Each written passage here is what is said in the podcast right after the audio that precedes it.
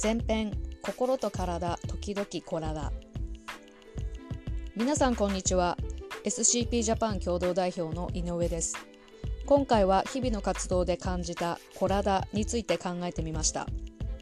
ぜひ本記事に対する読者の皆さんのご意見をいただけますと幸いです。前編では1心身二元論 vs 体2ミサちゃんのお話。後編では3体の出現。4体を忘れた大人たち。5スポーツで体を考えるを載せています。後編はこちらから。1心身二元論 vs 体心身二元論について皆さんはご存知でしょうか？心身二元論とは近代哲学の祖デカルトが提唱をした心と体は別物であるという考え方です。西洋医学は心身二元論のもと発展し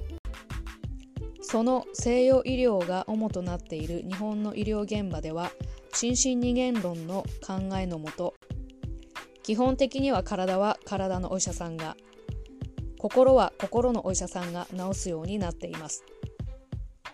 例えば心が苦しいからといって心臓や脳の手術はしないですし骨が折れたからといってセラピー治療はしないのが通常です。一方で精神科医として有名な中井久夫先生は以下のようなことをおっしゃっています。心と体を分ける理由はその方が人間にとって都合がよく便利だからに過ぎない。中井先生は本来心と体は一体として捉えるべきなのかもしれないと示唆し「体」という言葉を作りました。今回はそんな体についてスポーツや子どもの視点を交えながら考えていきたいと思います。まずはじめに改めて体とは何か。体とは心と体が一体となっている状態のことです。いるのはつらいよ。ケアとセラピーについての覚書という本で著書の東畑さんは体について分かりやすく説明してくれています。調子が悪くなっておかしな状態になるとき心と体の境界線は焼け落ちる。そして心と体は体になってしまう。東畑さんは不安になるとお腹が痛くなる。緊張すると汗が出てくる。などは体の状態であるといい。どちらかというと体を一時的な状態として捉えていますが冒頭の中井先生の言葉を借りればもともと私たちの心と体は体であることが自然なのかもしれません。どちらが厳密に正しいのかはさておき養育をはじめ子どもたちと日々活動していると私は頻繁にコラダに出会えます。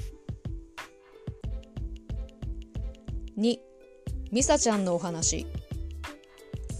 ミサちゃんはダンスが大好きな女の子です。夢中になると際限なく踊り続けるパワフルガール。ただ思い通りにいかなかったりゲームや遊びで負けたりすると気分が一気に下がり立て直すのに時間がかかります。ある日朝からなかなか気分が上がらないミサちゃんは別の子供が楽しそうに遊んでいることが気に食わない様子。だんだんとイライラが募り遊ばないでそれしないででと感触を起こし大人でも抑えるのが大変なくらい激しく暴れ出しました。一見わがままで自分勝手なだけのようにも見えるこの状況ですが自分で自分をどうしたらいいのか分からず本人が本当は一番辛いのだと誰が見てもすぐに分かりました。顔がくしゃくしゃになるくらい眉間にシワが寄り涙も汗もよだれも全部ぐちゃぐちゃに混ざった状態で激しく叫び暴れるミサちゃんと思いきや今度は座り込んで全く動かなくなったりします。険しい表情でたった一人何かと必死に戦っているようで目の前にあるのはミサちゃんの体なのだけれどその体はまるでむき出しになったミサちゃんの繊細な心そのもののように見えました。大人でも怒りが爆発した時や激しく困惑した時自分の心をコントロールすることは難しくその時の痛みはすぐには癒されません。養育が一日で効果を発揮することはありませんから自分の気持ちをうまく表現したり感情をコントロールしたりすることが苦手なミサちゃんはこの苦しみに頻繁に向き合っているのです。初めてそんなミサちゃんを見た時私はどうしたらいいのか分かりませんでした。今冷静に考えれば養育の知識を使っていろいろな手法を落ち着いて試みることが大切だとわかるのですがそれよりも先に思わず体が動いてしまいました。大丈夫だよ。って少しでも伝えたくて私はミサちゃんの両手をそっと握ったのです。その時私は東畑さんの本で読んだ「コラダ」を初めて本当の意味で理解しました。